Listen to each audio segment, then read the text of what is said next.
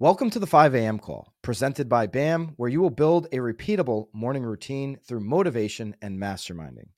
Our calls are live every day, Monday through Saturday. You can sign up for the live calls at 5amcall.com and join the private Facebook community.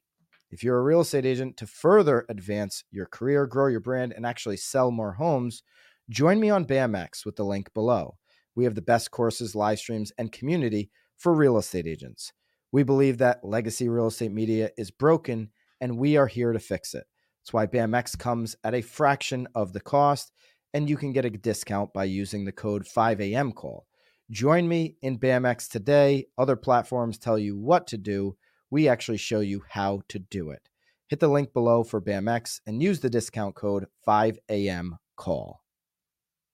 Good morning and happy Thursday. My name is Sarah Desamours, talking to you directly from Miami, Florida. Welcome to the 5 a.m. Club, where we start the day on a positive note and challenge you towards growth. Is it near this week? This week flew by. It's crazy. I think it's because it started on a Tuesday. So, I've noticed that recently, especially, I would say the past six to seven months, a lot of people have been on edge right? Um, I know not everybody is in real estate, but if you if you're in real estate or in sales, you know there there's something going on, right? So with the interest rates going up and with you know inflation and whatnot, some people that were super motivated before or that were ready to go might be on edge, might be taking their time, might not be sure, et cetera, et cetera. And I thought it would be useful to, to do some research recently, research on how do you get people from a no or a maybe to a yes. Initially, I wanted to talk about, you know, how do you how do you get people to not say no and focusing on the word no. But because I believe in manifestation and the power of the tongue and whatnot, I don't want to focus on that word. I want to focus on a positive note uh, on a positive word, which is yes. How do you get people to tell you, yes, I want to work with you? Yes, let's move forward. Yes, let me sign this contract. So the first one is, and that's a given, you need to learn how to handle objections. I remember when I started in real estate, that was something that I found really annoying. Like, why do I have to practice all these objection handlers? Why do I need to know all that? At the end of the day, objections are common reasons why clients say no or maybe. For example, oh no, um, let me think. Let me think about it. So, an objection handler is okay. Well, what do you need to think about? Let me help you out. Or someone says, let me gather my thoughts. You know, you can ask questions. You know, what are your thoughts? What are you thinking about? Do you have any questions so I can help you out? Right. So learning, you, you'll notice also that the objections are often the same ones in your profession. Uh, in real estate, for example, if I'm calling expired listings, people say, hey, you know, I'm going to sell it myself or I'm going to relist with the same agent. As you gain years of experience in the business, you'll see they're always the same. So learning how to handle these objections with in different ways can be super helpful in helping the, the person change their mind from their initial thoughts Second thing that is helpful is to have another skill, a value proposition. So, a value proposition is what makes you unique. What makes you different than anyone else in your business?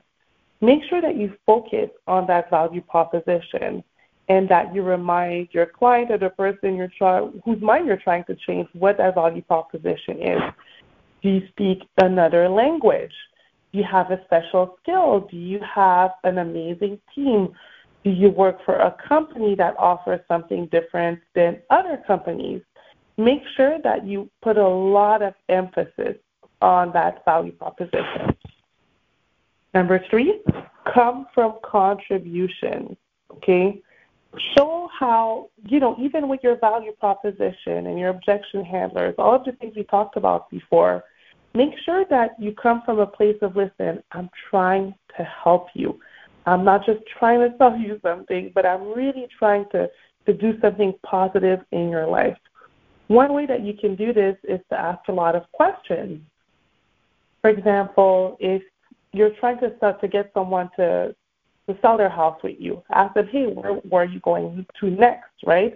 And coming from contribution can be like, listen, if you're moving to another state or if you're moving to another country, I can connect you with amazing people in that place that can help you either buy a new home or get settled. I know attorneys. Uh, I know I'm part of a networking group where whatever it is that you need, no matter where you are in the world, for example, I can connect you with the right people that you need, right? So what do you offer? What can you offer to them that is different? How can you be helpful? Number four, have an effective follow-up system. That one is crucial. Whether it's a system that you created, you know, with a checklist or whatnot, or having an effective CRM, which is a customer uh, relations manager, something online, make sure that you follow up, follow up, follow up, follow up. Because oftentimes when people end up coming with you, it's not necessarily because you were better than your competition, but sometimes it's because you were the person that was following up the most with them, calling them the most, texting, email, whatever it is that you need to do, make sure that you follow up, follow up, follow up. I have a client who is the owner of a couple of dealerships and who ended up who's ending up buying something with me. And he even told me that, to be honest, Sarah, the reason I'm here today is because you were really good at following up with me. I would even love to talk to my team at the dealership on how effective your follow up was because you weren't pushy, but you always followed up with me. And finally, my favorite, using psychology, asking yes, yes, yes questions, right?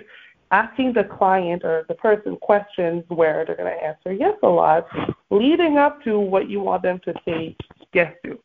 For example, uh, do you want to make the most money in the end with this sale? Yes. Do you believe I can sell your property? Yes. Okay, then let's get started. So just training the person to say yes can be extremely, extremely useful. At the end of the day, objections are not rejections, they're requests for more information. And remember that your value doesn't decrease based on someone's inability to see your worth. Catch you tomorrow at 5 a.m.